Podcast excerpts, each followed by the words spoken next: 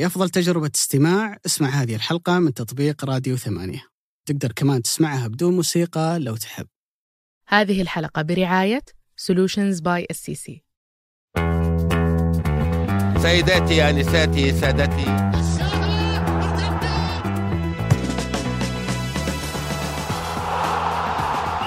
السلام عليكم ورحمة الله وبركاته، أسعد الله أيامكم وأوقاتكم بالخير واليمن والبركات. وحياكم الله مرة جديدة في بودكاست مرتدة.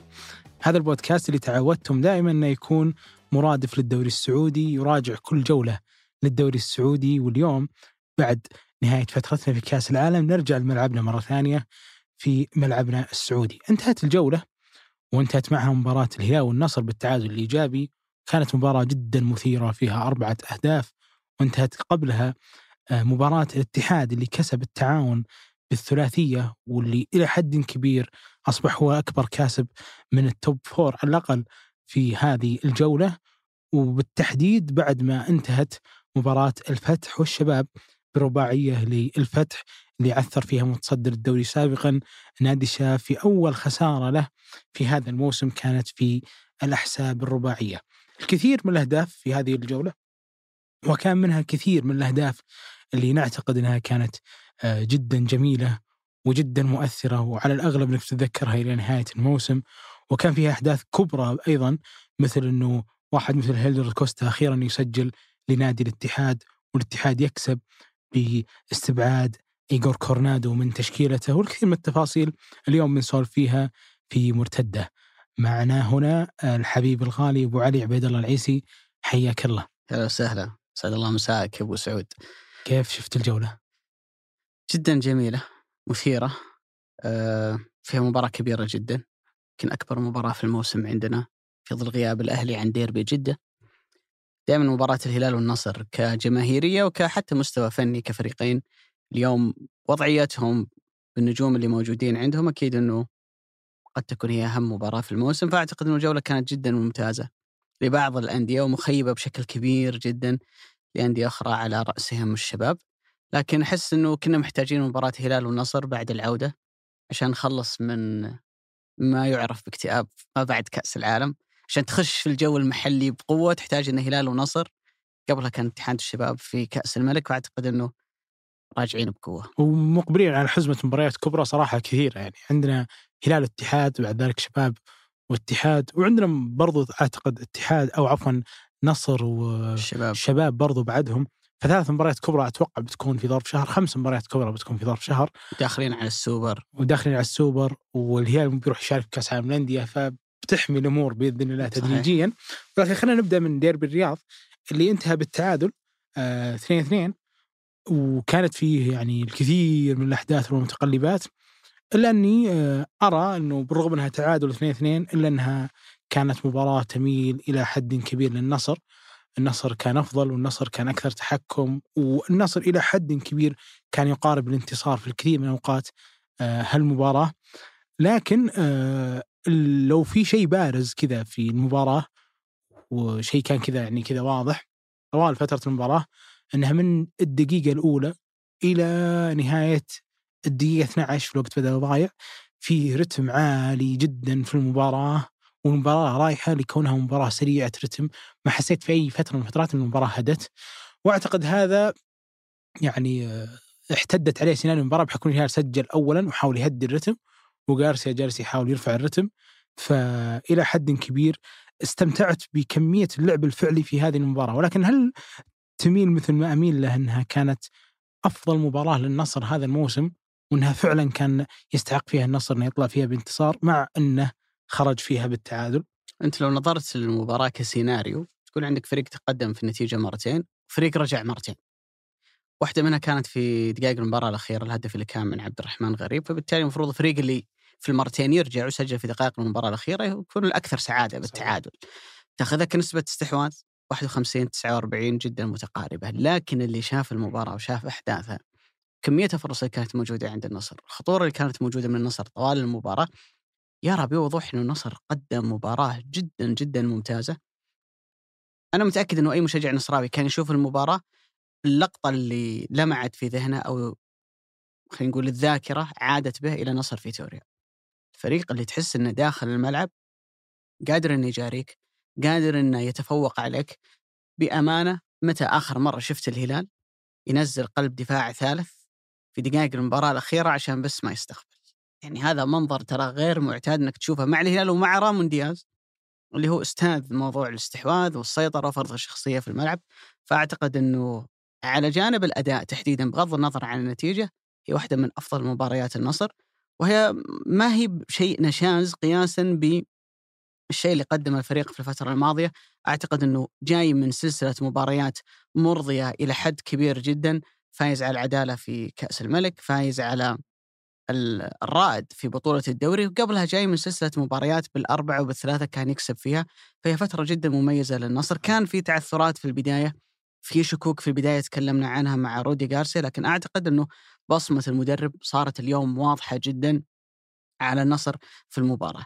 ليش أبو سعود شفنا مباراة متكافئة إلى حد كبير ممتعة مثل ما أنت قلت أن فيها دقائق لعب فعلي كبيرة جدا لأنه أعلى فريقين عندنا كمعدل امتلاك للكرة في الدوري الأول الهلال 63% الثاني اللي وراه على طول النصر 61% فجدا متقاربين والفريقين في كل المباريات اللي يلعبونها هدفهم دائما السيطرة الاستحواذ فرض الشخصية في الملعب.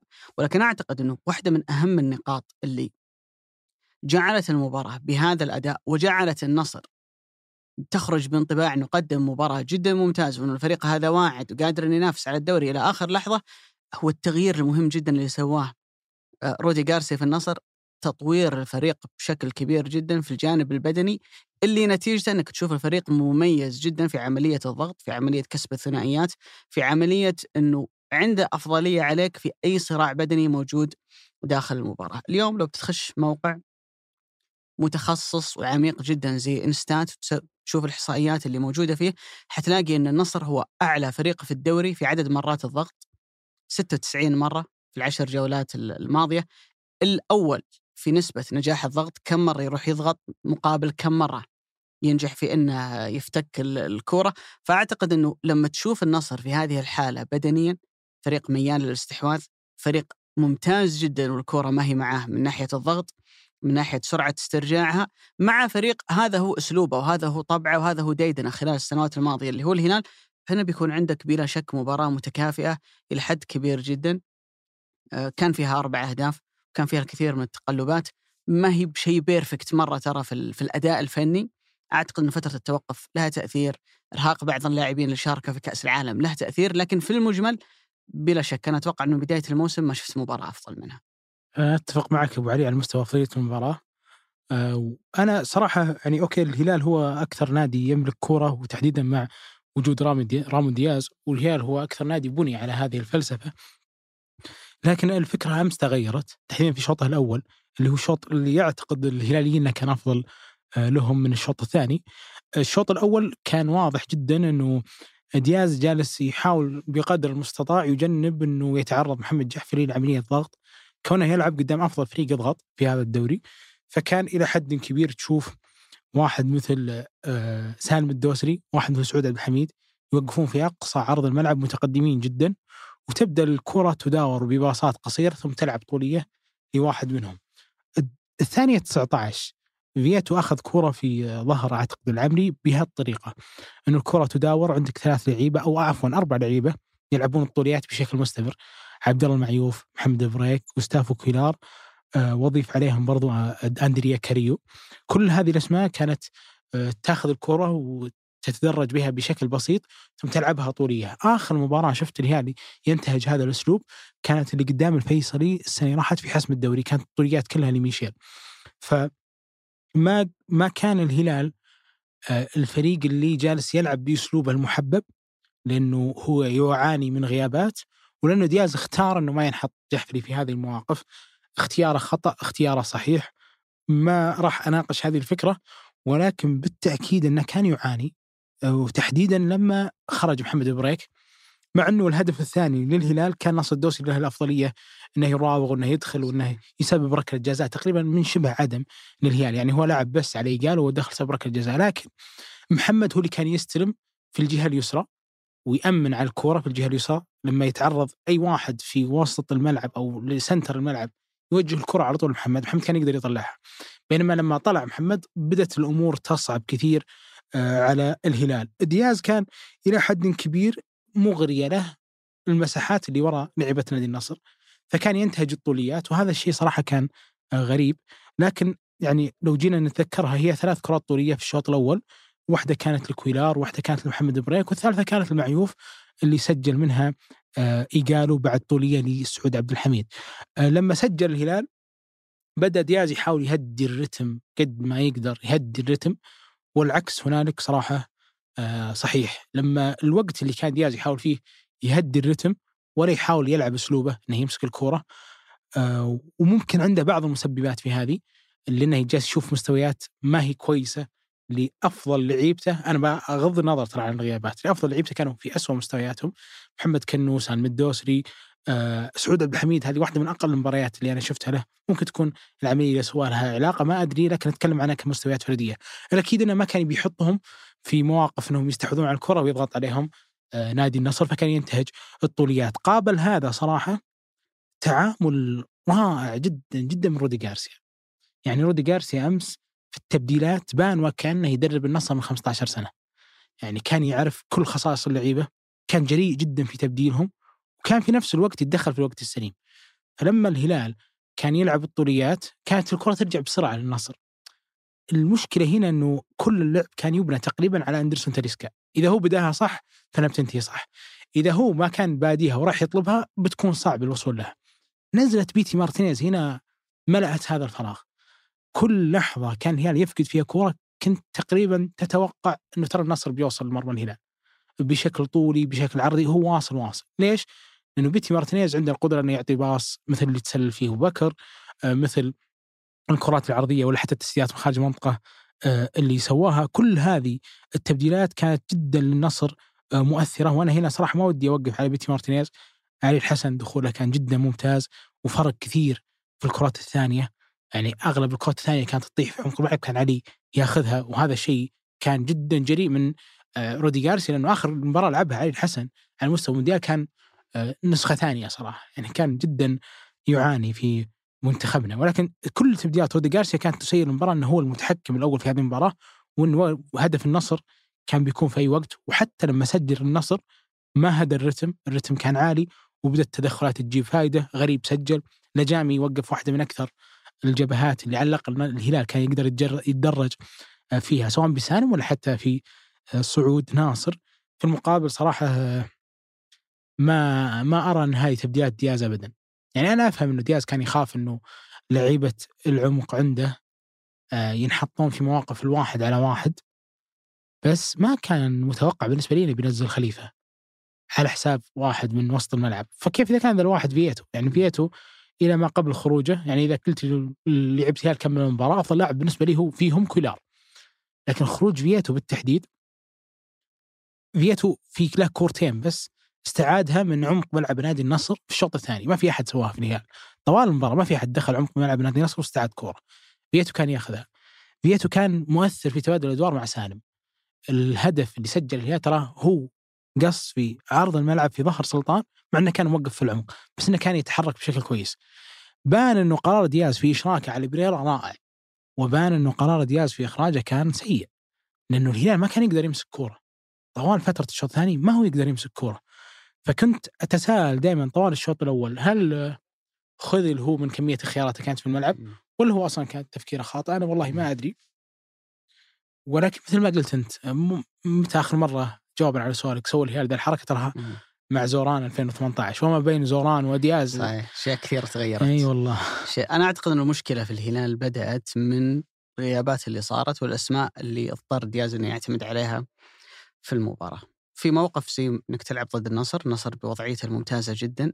عناصر تقريبا مكتملة، الفريق بدنيا جدا ممتاز.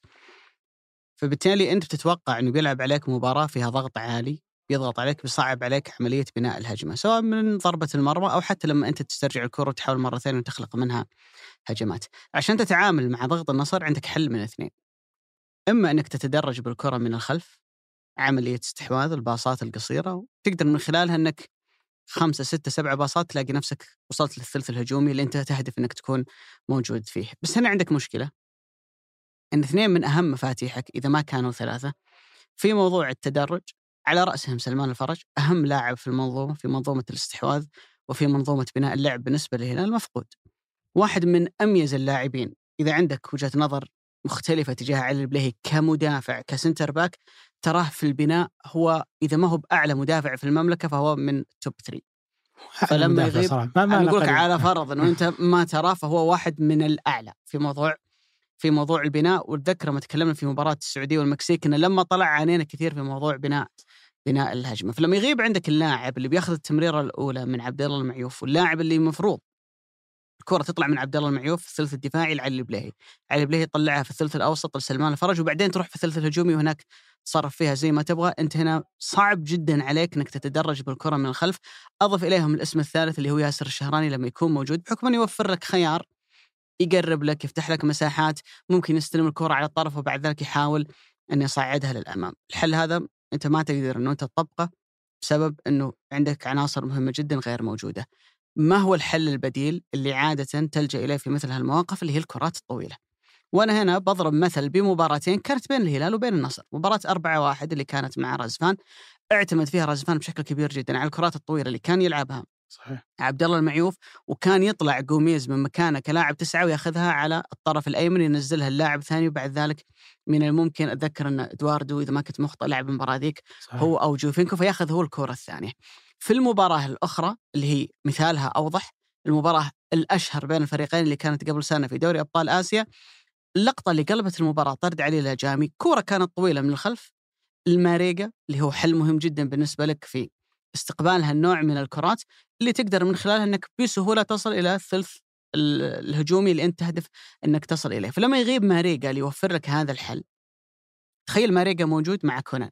فارق الطول، فارق البنية الجسدية ما بينهم يعطيك أفضلية إنه أنت من الممكن إنك تأخذ مثل هالنوع من الكرات، وأنا أتوقع إنه لو ماريجا شارك في المباراة كنت بشوف علي الحسن أساسي وليس عبد الله الخيبري لأنه يقدر يطلع من مكانه كلاعب ستة ويساند كونان في عملية الكرات الرأسية. فأنت صار الحل هذا صعب بالنسبة لك والحل هذا صعب بالنسبة لك فبالتالي الهلال ظهر يعاني بشكل كبير جدا في المباراة. في نقطة هذه تتعلق بغيابات الهلال ولكن في نقطة مهمة جدا سواها رودي جارسيا كان في لقطة في بداية المباراة ضربة مرمى عند الهلال. أول ما عبد الله المعيوف جت الكورة وحاول يلعبها إلى جانك راح أبو بكر طلع من مكانه ووقف قدام جانك. ما يمنع الكرة من إنها تصل إلى جانك، ما يقطع خط التمرير، بس لو استلمها جانك أنا ما راح أخليك تتصرف فيها. ما راح أخليك تطلعها لسعود عبد الحميد، وما راح أعطيك حرية إنك تأخذها في مساحة فتلعب الطويلة، فبجبرك باستمرار إن مرحلة بناء اللعب عندك تتوجه ناحية اليسار ناحية محمد جحفلي. في رقم يوضح الموضوع يعني أبلغ من الكلام وأبلغ من اللقطات. ما قبل المباراة معدل لمسات محمد جحفلي في المباراة الواحدة 67 لمسة. كم مرة لمس الكرة في المباراة؟ 67 مرة زي ما هو ما يختلف. جانك معدل لمساته 62 نزلت في المباراة إلى 32 إلى النص. معناتها لاعب أنت متعود أن 60 70 كورة تجيه في المباراة جاه أقل من النصف. ليش؟ لأنه النصر حاول جاهدا أنه باستمرار يمنعك من أنك تبني هجماتك من ناحية اليمين يحولك ناحية اليسار إما لكي يضغط على جحفلي فيقطع الكرة منه بشكل مباشر أو يغريه إنه يتقدم بالكرة إلى وسط الملعب فيطلع الباص الأول اللي من خط الدفاع منه ففرصة واحتمالية إنه يكون غلط أكبر فبالتالي أقدر أقطعه وأرتد عليك مرة ثانية. النصر بأمانة قدم مباراة جدا ممتازة رودي جارسي قرر المباراة بشكل جيد، اختيار العناصر كان مدروس وبعناية قياسا بإمكانيات وعناصر اللي موجودة عند الهلال وحتى تدخلاته في شوط المباراة الثاني أعتقد لو عنده مهاجم أفضل من أبو بكر حاسم قناص متناغم مع تلسكا نتيجة المباراة كانت ستختلف لو عنده مهاجم في دكة البدلاء كويس يقدر ينزله في آخر 30 دقيقة المباراة كانت بتختلف لكن أعتقد أنه في المجمل هي مباراة جدا مرضية للنصر. أكثر شيء لو أنا نصراوي بكون مبسوط منه هي وضعية الفريق البدنية. يعني أنا اليوم أقدر أقول بثقة أنه أعلى فريق بدنيا في الدوري هو النصر. وهذه ترى نقطة ما كان ما كنا ما كنا نقولها على النصر في في سنوات ماضية، قبل ما أنسى في نقطة جدا مهمة أعتقد إنه أيضا أضرت بالهلال. لو تذكر أبو سعود مباريات الموسم الماضي اللي كانت مع ذكرني بس مدربهم الأرجنتيني. روسو. روسو اللي جاهم على نهاية الموسم. كانت أزمة النصر أن عنده أجنحة ما يدافعون. وقتها كان يلعب جوناثان وقتها كان ممكن يلعب بيتي مارتينيز مع تاليسكا. فكانت دائما المشكلة في النصر هي فكرة إن الظهير يترك لوحده فلما يترك لوحده أنا أقدر أضربه بشكل كبير جدا. منها أتى الهدف الأول للهلال اللي كانت الكورة على أقصى الطرف استلمها فيتو بعد ذلك عكسها ومن الهجمة اللي بداها ناصر الدوسري بعد ذلك انتهت ركلة جزاء. ليش ما شفنا نموذج متكرر؟ لأن الهلال في غياب في غياب ماريجا كانت الفكرة عند دياز إن دخل اللعيبة كلهم في عمق الملعب. يعني صرنا ما نعرف سالم هو جناح يسار ولا أيمن. فيتو يلعب ورا المهاجم ولا يلعب جناح يمين أه محمد كانوا في أحيان كثيرة كان يلعب قريب من صحيح إيجالو. من ايجالو كمان لو إنه لاعب عشرة فبالتالي الزحمة هذه اللي في وسط الملعب تعطيك سيطرة أعلى، تقدر تجاري النصر في موضوع الاستحواذ على الكرة، لكنها أفقدتك الثنائيات اللي موجودة على أطراف الملعب. النصر أكثر شيء كان يعاني منها ضد الهلال وضد الأندية تملك أطراف جيدة. هي الثنائيات، الكرة مثلا على الجانب اليمين لما كان كاريو يلعب جناح يمين اللي من البريك لكاريو اللاعب ثاني ترجع للبريك مرة ثانية بعد ذلك يلعبها عرضية. شفت الكره اللي كانت على نهاية الشوط الأول اللي عكسها سعود عبد الحميد لايجالو وايجالو خذاها ورا المدافع. تخيل لو الهلال كرر النموذج هذا أربع خمس مرات في شوط المباراة الثاني. ممكن النتيجة كانت تختلف. من بين كل الأسماء اللي غابت الناس بتقول لك سلمان غياب مؤثر. علي البليهي غياب مؤثر لكن أعتقد لو ماريجا كان موجود في المباراة كان بيفرق مع الهلال إنك بترتكز عليه في موضوع الكرات العالية وكان بيشكل لك جبهة على الجانب الأيمن مع سعود عبد الحميد. تقدر فيها إنك تضرب النصر خاصة في ظل التقدم الكبير اللي كان يسويه كونان أو إنك على الأقل تجبر إنه يبقى في مناطق الدفاعية ما يتقدم بشكل كبير. في المجمل النصر ليس مسؤولا عن غيابات الهلال والأداء اللي قدمه النصر هو استمرار المستويات الكبيرة اللي قدمها في الفترة الأخيرة.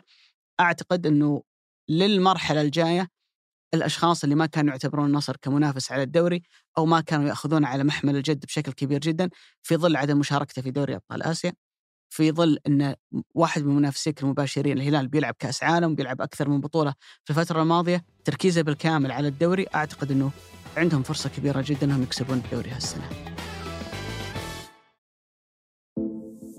في عصر يتسابق فيه الجميع لتحقيق التحول الرقمي بشكل يعزز إنتاجيتهم ويدعم نجاحهم. تمكن solutions عملائها من تسريع وتيرة الرقمنة وإدارة البنية التحتية التقنية. خبرة تمتد لأكثر من عقدين في مجال حلول تقنية المعلومات خلتهم يكونون المزود الأول لخدمات التقنية في السعودية لست سنوات متتالية. تعرف أكثر على solutions من خلال الرابط في وصف الحلقة.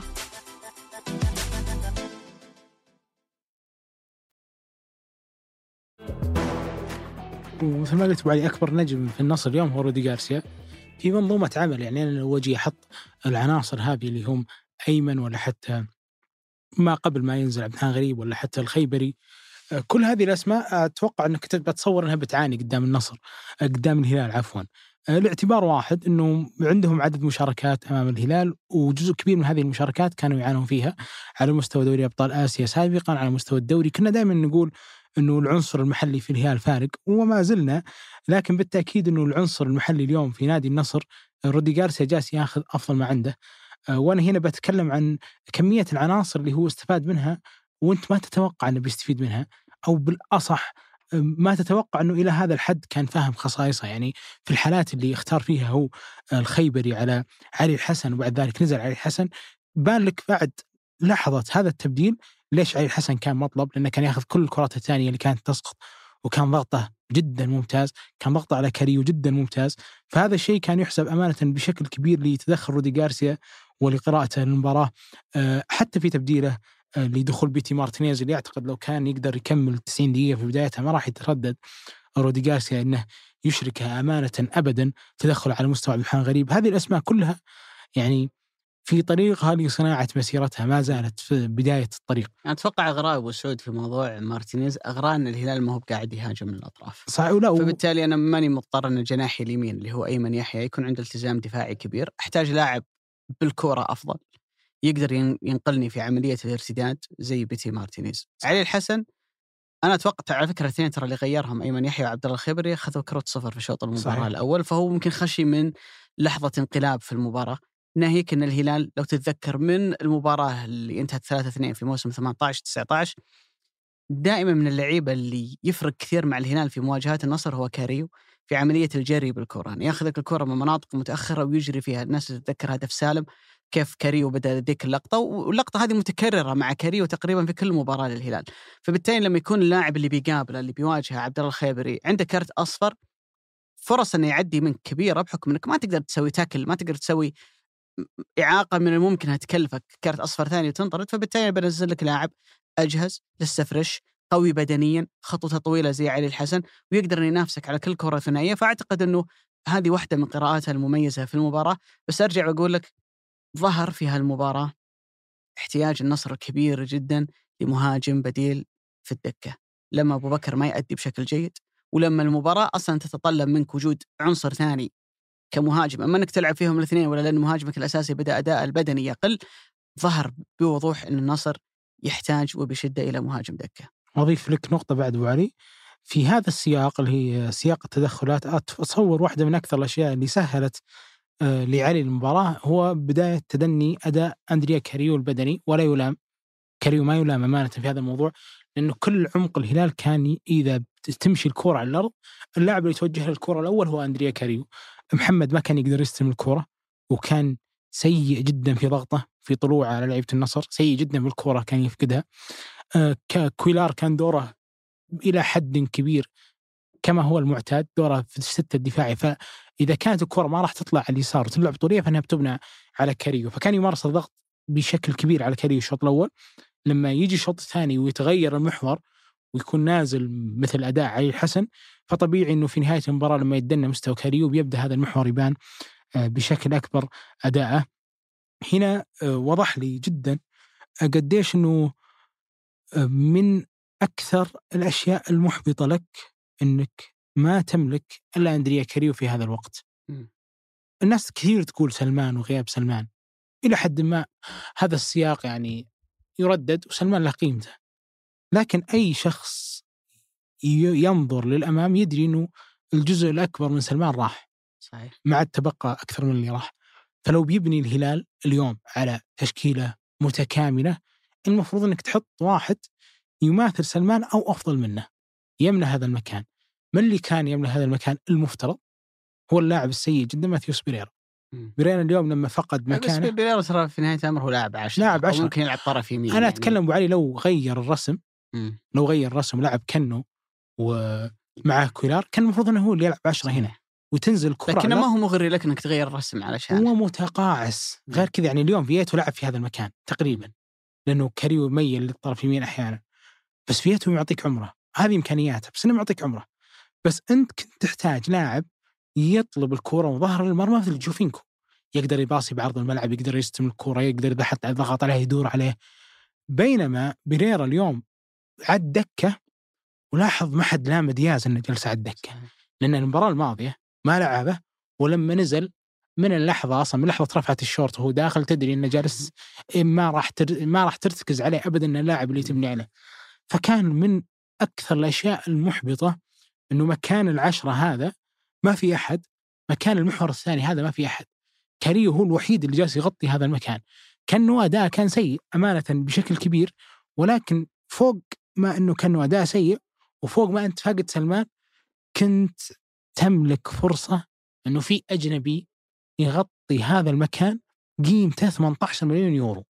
يعني يغطيه بتفوق إلى أن درجة إنه يقلب لك نقطة قوة بدل ما هو نقطة ضعف لكن سوء هذا اللاعب المتراكم الكارثي اللي كلنا منا مستغربين منه خلاه اليوم برا هذا كله لدرجة إنه دياز حتى في وقت التبديلات ما لجأ ابدا لأنه لو لجأ بيخذله آه على مستوى إنك تلعب قدام أفضل فريق في الدوري يضغط وأنت أكثر واحد في الكوكب يفقد كورة فالنتيجة بتكون واضحة.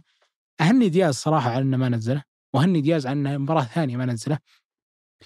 واللي يعرف زين ترى هذا الشيء بيراكم شيء مزعج لدياز إنه أي لاعب بهذه القيمة ويجلس على الدكة ما راح يرضى طبعا وراح يشغلك. ولكن رغم ذلك آه، دياز في له إلى حد كبير شخصيا إنه مجلس على الدكة وهني فيها بالرغم إني ألومه كثير في تعامله في هالمباراة لكني أهنيه إنه قرر إنه يشرك لوسيانو فيتو لما نزلت التشكيلة وكان لوسيانو فيتو هو الأساسي ترى كثير ناس تكلمت كيف يعني يدخل على ميشن تشكيلته هاي وشوف ردود الأفعال كلها ليش فيتو يشارك؟ ليش ما هو بيريرا؟ ليش ما هو ميشيل؟ ميشيل فأعتقد إنه خياره في هذا. في هذه النقطة بالتحديد كان جدا جريء وكان يفهم إنه هذا اللاعب لا يركز عليه ابدا في مباراة كبيرة والله يعين الهلال. إذا هو بيكمل في واحد من البلاد في المستويات الله يعينه صراحة. لأنه لا هو يعني قادر يغطي الموسم اللي أنت من بدأ الموسم يعني أنت حضرت عليه إنه ترى سلمان مصاب إلى كأس العالم. فرجع سلمان من كأس العالم مصاب. ومع ذلك أنت ما تقدر تراهن عليه في أي شكل من الأشكال. وأنا أجزم لو إنه القرار في يد دياز أن يختار ما بين ماثيوس بيريرا وما بين مصعب الجوير بيروح مصعب الجوير وهو مغمض. فهذه واحدة من أكثر الأشياء اللي أنا صراحة أضيفها اللي ذكرت أنت أبو علي فقدان علي البليهي فقدان سلمان ومعوضينهم كانوا بدرجة أقل بكثير. يضاف عليهم أنه ميشيل ما كان أبدا لما نزل يعطيك ولا ربع البعد اللي كان يعطيك إياه موسى ماريجا لأنه فعلا ماريجا في هذا النوع من المساحات كانت بتصير له يعني الكثير من المواقف اللي هو يحبها. اختلاف خصائص يعني في نهاية الأمر. هذا يخدمك في أدوار وهذا يخدمك في أدوار ثانية. ولكن آه، أتوقع إنه في الفريقين يعني ما ما في استفادة قصوى من اللاعب الأجنبي. يعني يمكن أكثر فريقين اليوم اللي هم المنافسين للهلال والنصر على بطولة الدوري هم اللي ينحطون سؤال كل جولة منهم الأجنبي الثامن اللي بيطلع برا القائمة. صحيح. يعني كان غريب شوية إنه كارلوس جونيور كورنادو اثنين من أميز اللاعبين الأجانب في دورينا إن كل واحد منهم يخرج برا القائمة في المباراتين الأخيرة اللي كانت الاتحاد الشباب بينما الهلال والنصر عمرك ما راح تواجه هذا الصداع لأنه أصلا الثمانية كلهم ما لهم مكان في الملعب يعني من الصعب جدا ان في تشكيلة تحتويهم كلهم أما لتداخل الأدوار والمراكز أو لأنه أدائهم ما يغرق صراحة إنك تعتمد عليهم بشكل كبير جدا كلاعبين أساسيين والأمر أوضح من ذلك آه، في الهلال. إن الهلال يعاني في مسألة الخروج بالكرة، يعاني في مسألة السيطرة على المباراة، الاستحواذ، حتى وإن كان أمام فريق جاهز بدنيا وفنيا زي النصر، هذا يعطيك دلالة ومؤشر إنه مرحلة ما بعد سلمان عليها أن تبدأ من اليوم. مع أقرب فترة تسجيل تكون متاحة للهلال، الهلال لابد أن يذهب من الآن إلى مرحلة ما بعد سلمان. اولا 33 سنة، رجل تقدم في العمر. ثانيا قاعد يلعب عدد مباريات كبيرة جدا قياسا بعمره، لأنه قطعة أساسية في النادي وفي المنتخب ولا يمكن الاستغناء عنه في أي مباراة. والأهم من ذلك إنه أصلا ما بعد هالموسم في دوري أبطال آسيا من الموسم الجاي بتلعب خمسة زائد ستة ومن ثم النسخة اللي بعدها بيكون عدد الأجانب مفتوح. فبالتالي الخوف اللي كان موجود عندك زمان إني أنا ما أقدر أجيب عدد كبير من الأجانب وأعتمد عليهم لأن عنصري المحلي هو اللي بيخدمني بعدين لما ألعب في دوري أبطال آسيا الكلام هذا حينتهي من الموسم الجاي. آه، ما في مشكلة إن يكون عندك كاري وسلمان ولاعب ثالث. عندك رفاهية انه أنت تريح واحد منهم في المباراة أو لما يكون مصاب. عندك رفاهية أنه المباراة لما تكون طاحنة وفيها يعني تتطلب آه، سيطرة عالية على الكرة الفريق اللي ضدك قوي في عملية الضغط واسترجاع الكرة تنزل فيهم الثلاثة مع بعض تسيطر على الكرة بشكل أكبر. فبالتالي أعتقد أنه هل نوعية هاللاعب يحتاجها الهلال؟ لا بيريرا قاعد يؤدي لك هالدور. وأنت أصلا يعني عليك أن تكون ممتن لدياز لأنه خلق لك من كاريو لاعب جديد في مركز الثمانية هو أصلا ما تعود أنه يلعب في آه، في هذا المركز. أما بيريرا أتوقع أبو سعود أنه خلص الكلام فيه. يعني صفقة فشلت بما لا يدع مجال للشك على الأقل في الفترة الحالية.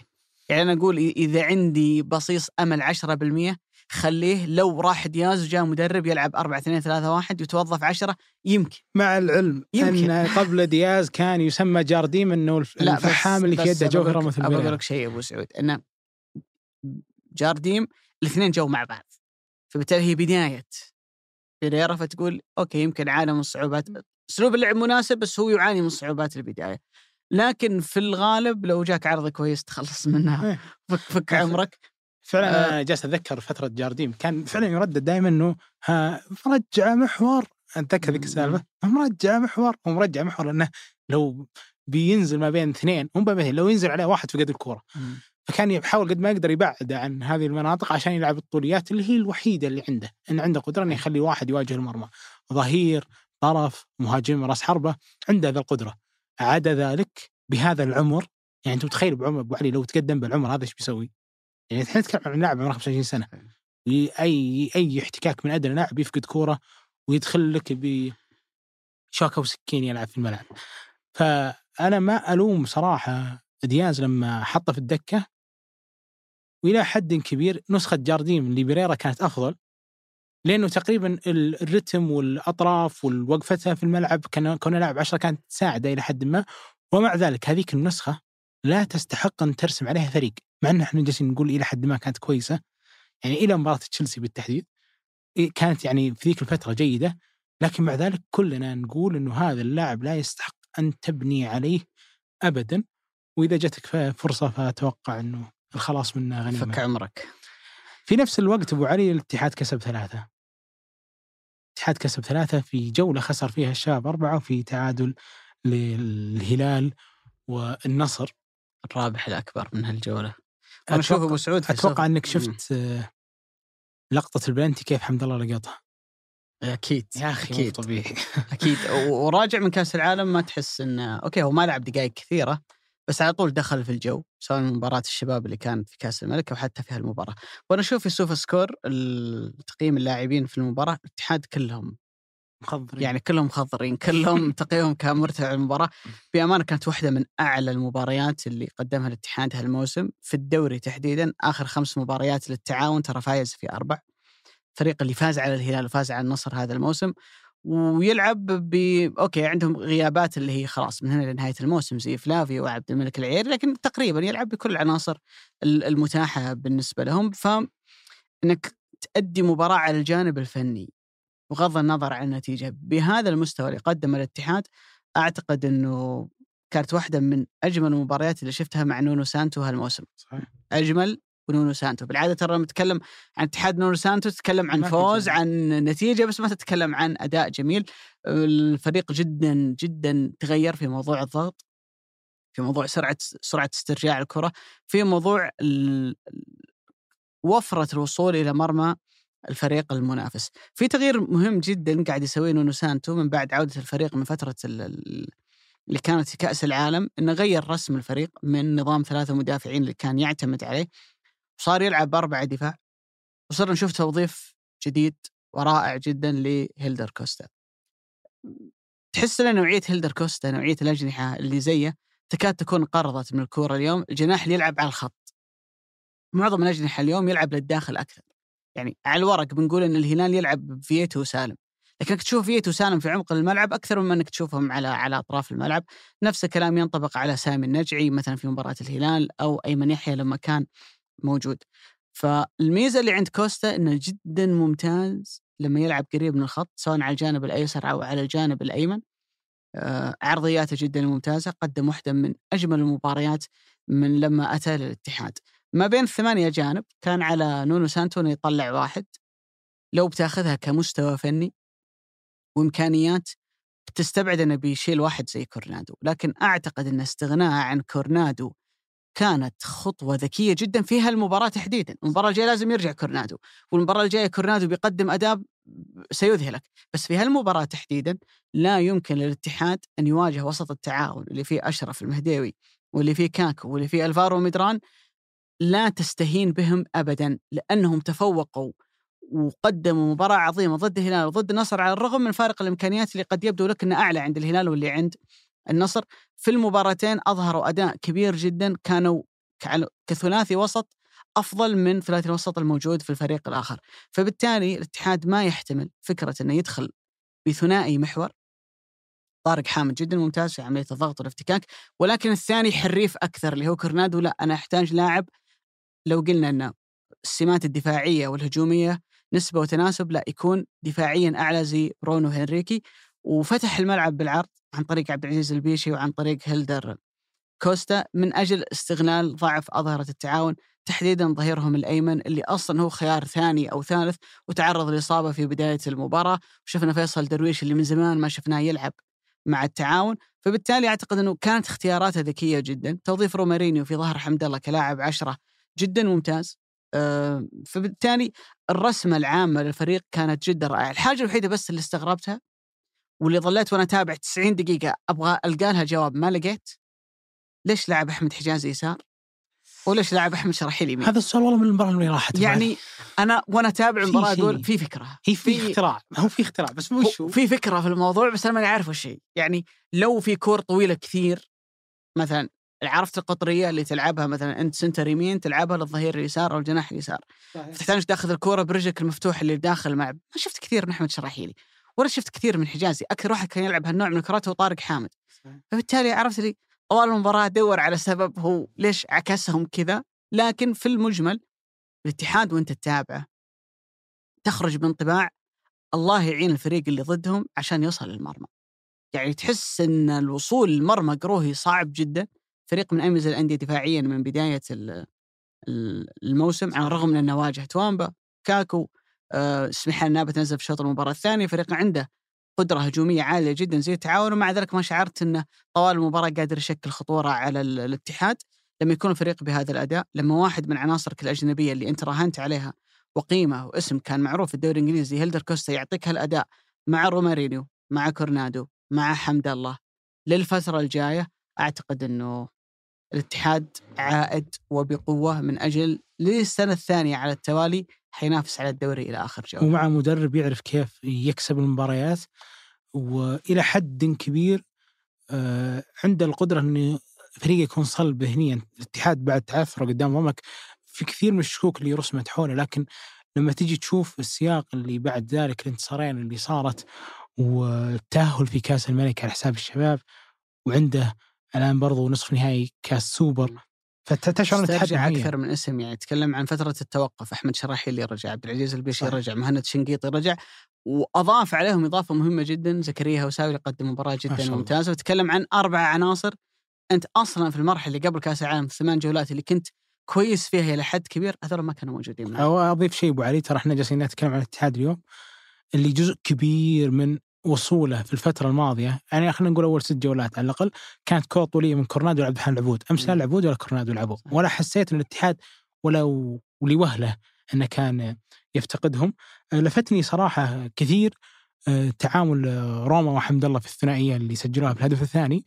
كانت يعني واحدة من أكثر ال- الحالات اللي تبين لك قديش هم متناغمين. حمد الله هو معطي ظهر المرمى والدبل باص بعد ذلك التسديدة على طول.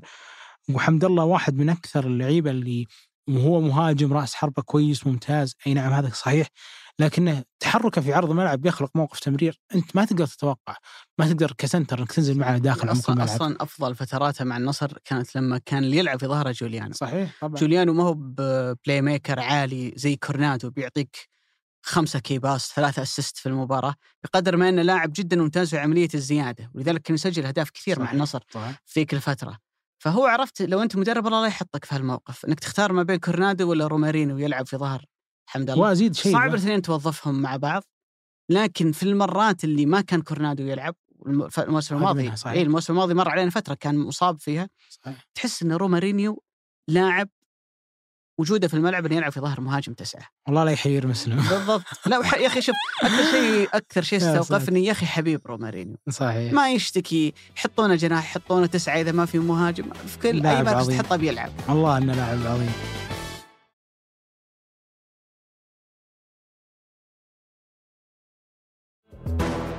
وأضيف شيء ابو علي آخر شيء أنا ال- الفكرة اللي أنت تكلمت عنها عن عكسه السناتر. ما هي وليدة المباراة أمس؟ يعني ما نقدر نقول إنه آه، لأنه التعاون عنده ذا الفكرة هو جالس يوظفهم من المباراة الماضية قدام الشباب أو حتى من المباراة اللي قبلها كنت أشوف هذا الموقف. صراحة كان شيء غريب. يمكن مع الوقت يبان لنا ليش جالس يصير. ما أدري. أنا إلى الآن ما بان لي شيء. بس يمكن مع الوقت نقول آه ليش هو جالس يوظفهم في هذا المكان. ولكن على طار الشباب أمس الشباب خسر خسارة مدوية من فتح دونيس بالأربعة. وكانت نتيجة قاسية جدا صراحة. وكانت يعني أكثر قساوة منها إنها تعكس واقع المباراة. صحيح. شوط أول الشباب ولا تسديد على المرمى.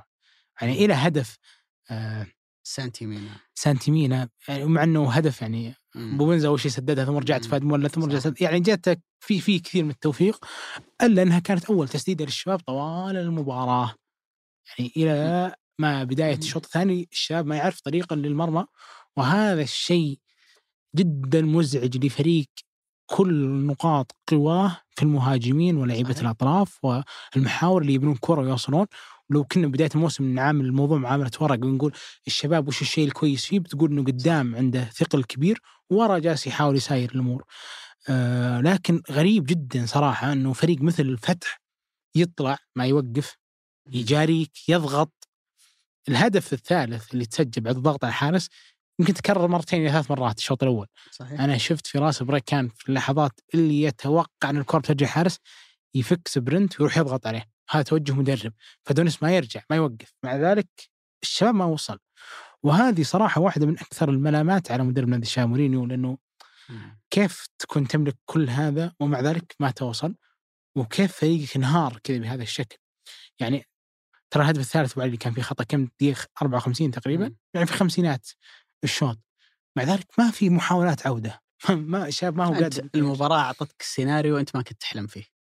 فتح تقدم عليك 1-0 آخر كره في شوط المباراة الأول سجلوا هدف ولكن الغاء الحكم مم. بداية التسلل ومع بداية الشوط الثاني أنت سجلت وعدلت النتيجة 1-1 واحد واحد. المفروض بإمكانياتك قدراتك. نادي زي الشباب خلاص تسمع لما يقولك أنت خلاص ركبت المباراة. صحيح. فورا في ظرف خمس دقائق فتح سجل عليك هدفين صارت 3 1 وطلعت أنت برا الموضوع. آه تماما. لو اليوم تحاول إنك كذا تعطي تقييم الانديه اللي تنافس على الدوري هلال شباب نصر اتحاد. بتراهن في الاتحاد يمكن على الجانب الدفاعي بشكل كبير وجود حجازي وقروهي وفريق أصلا مع نونو سانتو منظومته الدفاعية جدا ممتازة وكنا نقول بداية الدوري لو وصلنا الجوله الثالثة والرابعة ما في ولا فريق حتى سدد تسديده على مرمى صحيح. ال- الاتحاد. الهلال والنصر متوازنين إلى حد ما. الشباب بتقول هذا فريق إذا بيفوز بالدوري لأن لديه هجوم كاسح. إنك تصل إلى درجة الشوط الأول ما في ولا تسديده. بهذا الضعف الهجومي المباراة الشبابيين طلعوا منها ما يقول لك والله لو لو ذا الكره انحسبت لو ذيك دخلت الشباب ما سوى شيء يستحق عليه شيء أفضل من إنه يخرج خاسر من هالمباراة. مباراة جدا مخيبة على مستوى الأداء. لا تمت الفريق اللي شفناه في الثمان جولات الأولى اللي كانت قبل كأس العالم. وأعتقد إنه الشباب أضره بشكل كبير جدا الوقفة اللي صارت. فريق كان يسير في رتم كويس بعدين جاء التوقف.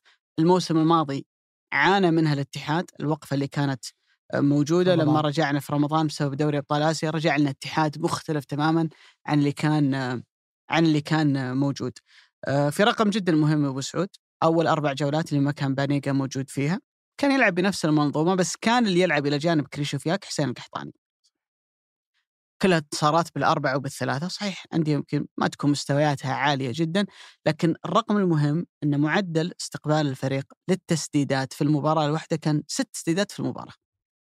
من لما رجع بانيجا الشباب كل مباراة من عشر تسديدات وفوق لو تاخذها كمعدل الضعف وصلنا إلى 11.5 تسديدة في المباراة الواحدة أنت قاعد تستقبلها في كل مباراة. هذا لا يعني إن بانيجا سيء شيل بانيجا وجيب لاعب ثاني لا. لكن المواسم الماضية كان بانيجا على قولتهم ثالث ثلاثة كان يلعب معاه لاعب ستة كان يلعب معاه لاعب ثمانية بدني يجري كثير تكلم عن. دياي وفابينيو مثلا السنة. تكلم تكلم عن دياي تكلم عن باولينيو اللي الآن موجود عفوا أنا قلت فابينيو. اللي هو باولينيو وكان أحيانا يلعب معهم حسين القحطاني وكان يلعب معهم أكثر من عنصر لكن بانيجا كان هو العنصر الثالث إيش اللي سواه فيسنتي مورينو ذا الموسم خلاهم اثنين اثنين كلهم كبار اثنين أخ. كلهم فوق 30 سنة. على خط واحد. هو كريشوفياك على خط واحد من أجل أن يوجد مكان في التشكيلة لجوانكا. اللي يلعب في أحيان كثيرة جوانكا فترته مع الاتفاق وفترته السابقة مع الشباب. إن قلت عنه أنه لاعب وسط وإن قلت عنه أنه صانع لعب تراه من style إدواردو. اللي يلعب يا داخل المنطقة يا على حافة المنطقة ما يرجع كثير. ما عنده دور دفاعي ولا عنده مساهمة في تصعيد الهجمة في انه ياخذ الكورة من وراء ويطلع فيها للأمام.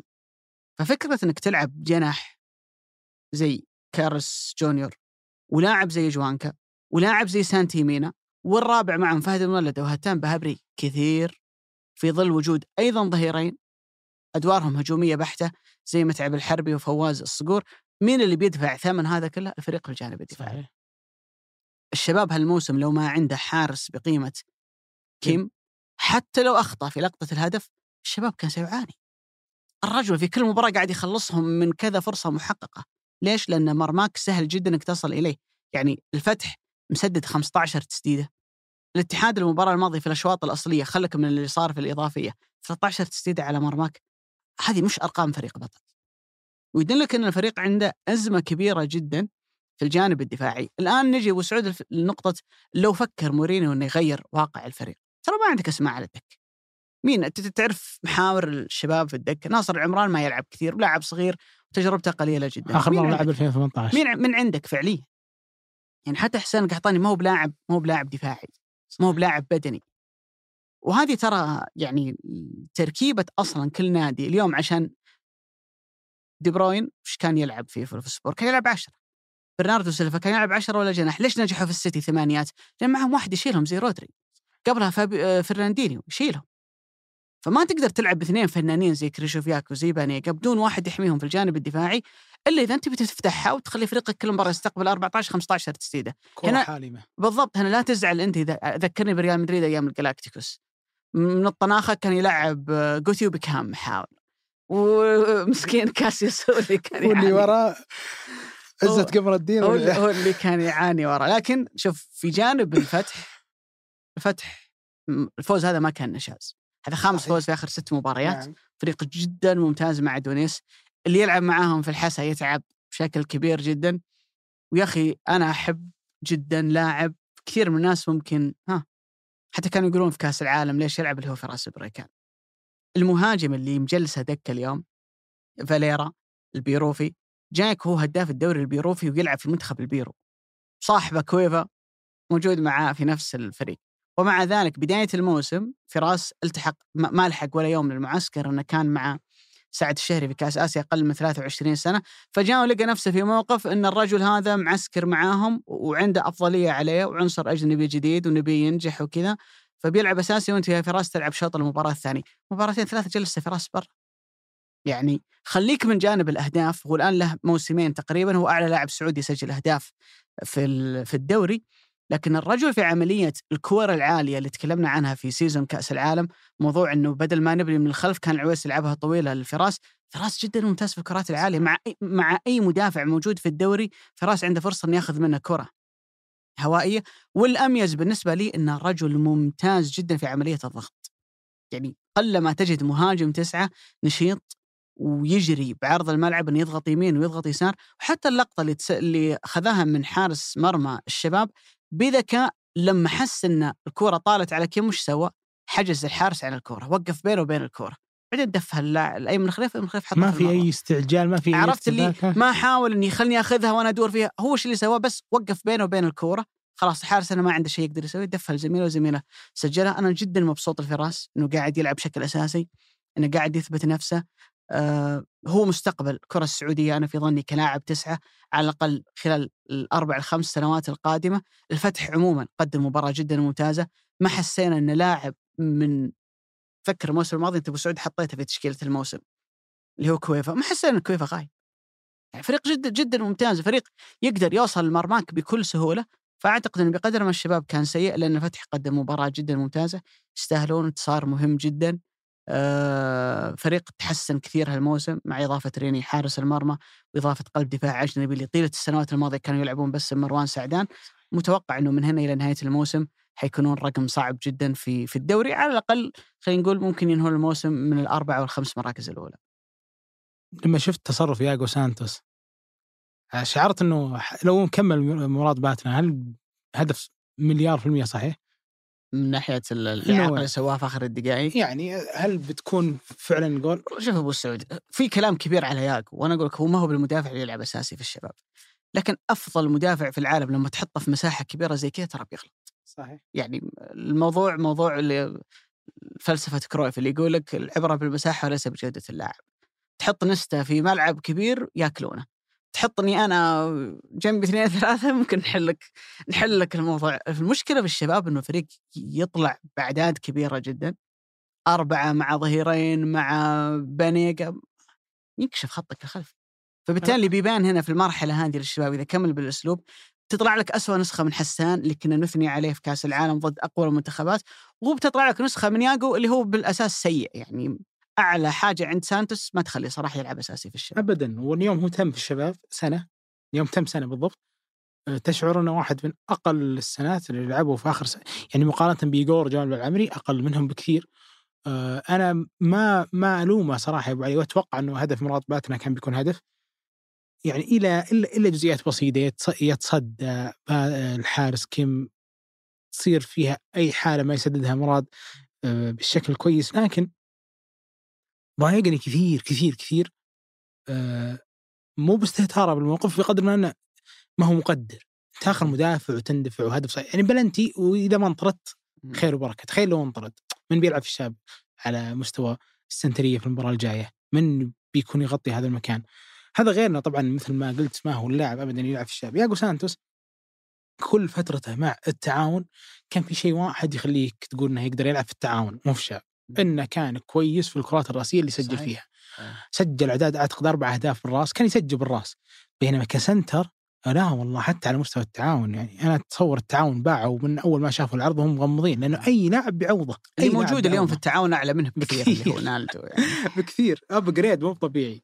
بس أنا أقول أي محلي ما يعوض لا، سانتوس. شوف هو إحنا كنا نقول هالكلام أبو سعود من بداية الموسم لكن ما أعتقد إن المشكلة بتنحل لو انت شلت ياغو وحطيت مكانه لا، لا، طبعاً، حجازي طبعاً، جانك طبعاً، أي طبعاً. center انت. تبغاه من الدوري الرسم المشكلة في مشكلة م- منظومة الفريق نجحت في الجولات الأولى ممكن الانديه اللي كانت ضدك بدنيا لسه ما هي جاهزة فرق مثلا زي اللي صاعدة صحيح. من دوري يلو لساتها توها تتشكل غير سبعة ثمانية لاعبين أول أساسيين. أول أربع جولات موقف بنيقة إي فكنت كل ما يمشي. الدوري كل ما المباريات تصير بدنية أصعب الرتم فيها أعلى سهولة الوصول لمرمى الشباب في كل المباريات الماضية يعني تخليك فعلا تستشعر ان الفريق حيكون عنده أزمة يعني صحيح. تتكلم عن ثمان جولات سابقة أنت مستقبل هدفين في مباراة واحدة تاخذ أربعة كان من الممكن توصل لسبعة ولا ثمانية هذه مشكلة كبيرة جدا. بالنسبة لك يعني لكن آه، اللي يضيق الصدر بعد ان الشاب في مستوى في مؤشر متنازل ما هو ابدا في صعود. آه، أتوقع إنه بيحتاج في انتصار لمباراة كبيرة كما هو الهلال يحتاج. انتصار كبير في مباراة كبيرة عشان يكسر هذا عنده الإمكانيات لكن أتوقع إنه هو في مرحلة يتطلب تدخل من المدرب والإدارة في الفترة الشتوية. آه قياسا على لو لو الأمر بيدي غير ياغو سانتوس واحد من اللي موجودين قدام اللي كل مباراة قاعد تطلع واحد منهم برا القائمة وبنزا كارلوس جونيور جوانكا سانتيمينا واحد منهم يمشي وأجيب لاعب وسط ملعب دفاعي أو ممكن أعتمد على كريشوفياك كلاعب ستة بس أحتاج لاعب ثمانية. أهم ميزة فيه لازم يكون صغير أقل من الثلاثين ونشيط. يقدر يعوض الجانب اللي موجود عندهم. ريال مدريد يوم طلع منه شوي اعطي أمثلة أنا مرة قديمة لما طلع منه مكاليلي انفك الموضوع. ريال مدريد السنوات الماضية اللي كان يشيل كاسي... كا... مودريتش وكروس هو كاسيميرو. هذا العنصر اللي أنت تشوفه زي في الهلال ترى قلناها سابقا عن كويار. اللي منجح سلمان وكاريو هو إن كويار هو اللي قاعد يشيل الموضوع في في الجانب صحيح. الخلفي. اللاعب هذا أنت ما تعرف قيمته إلا إذا فقد. إذا صار الوصول للمرماك بهذا الشكل تعرف إنه أنت عندك خلل. فأعتقد إنه الشباب يحتاج لاعب من هالنوعية أما محلي أو أجنبي وإن كنت ما أشوف صراحة في لاعب محلي ممكن يلعب هالدور. عشان يرجع الفريق يتوازن فكرة اللي كانت بداية الموسم الأربعات الثلاثات ممكن ما تكمل عليها. تحتاج فريق بقدر ما هو قوي في الجانب الهجومي بقدر ما ان الوصول إلى مرماه صعب جدا. لأنه مش في كل مباراة حارسك بيكون هو نجم الفريق. وأزيد نقطة يا أبو علي آه، من الواضح جدا إنه اللحظات اللي ما يكون فيها الشباب هو المتقدم أو هو اللي مسجل بيعاني من مسألة إنه كيف يتعامل مع هذه المباراة لأنه تقريبا أفضل خياراته الهجومية هي في أرض الملعب. فكل ما نزل أحد من الدكة أنت ما تتوقع إنه بيعطي أفضل ما عنده آه هذا كله بخلاف نوعية الأندية اللي كما هي الفتح اللي بتأذيك على مستوى لو أعطيتني مساحة فتح تعاون آه طائي. طائي. هذه أسماء أتوقع إنها بتأذيك. يعني إلى حد كبير بتعاني لما تعطيها المساحة وأنت ما أنت بقادر آه، تتحكم في إنك تستهدف بعض الأوقات توقف ترجع بمساحاتك وتحاول إنك تكون أهدى وتوقف على الكورة بشكل دفاعي. يعني مثلا على طاري الطائي لما وقف في الهلال الشوط الثاني في بعض الوقات في بعض الأوقات قبل ما يسجل الطائي الهدف الثاني آه، كان الهلال إلى حد ما راضي إنه يستقبل اللعب بس إني ما أمنح سعيود وغيره من هالمساحات اللي ممكن تحطه في مواقف خطورة. فهذه واحدة من أكثر الأشياء اللي ما شفت صراحة الشباب فيها في وضعية في هذا الدوري. ممكن مثل ما قلت على مستوى الجدول على مستوى آه، بداية المباريات اللي أعطتهم رسم آخر غير هذا اللي كان ما فيها بنيقه إلى حد كبير كانت توازن الموضوع لكن اليوم الشاب بالتأكيد إنه عنده مشكلة تقريبا جالس يواجهها متكررة من السنة الماضية إنه قبل ما ينتصف الموسم يبدأ هذا الفريق يتنازل عن آه، أفضليته. وهذه فيها بوادر ممكن تعدل ممكن لا. لكن أكيد إن الشاب ما هو في أفضل حالاته شكرا لك أبو علي. شكرا لك يا أبو سعود. نشوفك بإذن الله في الجولة الجاية. بإذن الله تعالى. شكرا لكم. كان معنا في هندسة هذه الحلقة عبد العزيز المزي في الهندسة الصوتية. وفي التحرير جميل عبد الأحد وفي الإشراف على بودكاست مرتدة سحر سليمان. هذا بودكاست مرتدة أحد منتجات شركة ثمانية للنشر والتوزيع. نلقاكم بإذن الله في الأسبوع المقبل.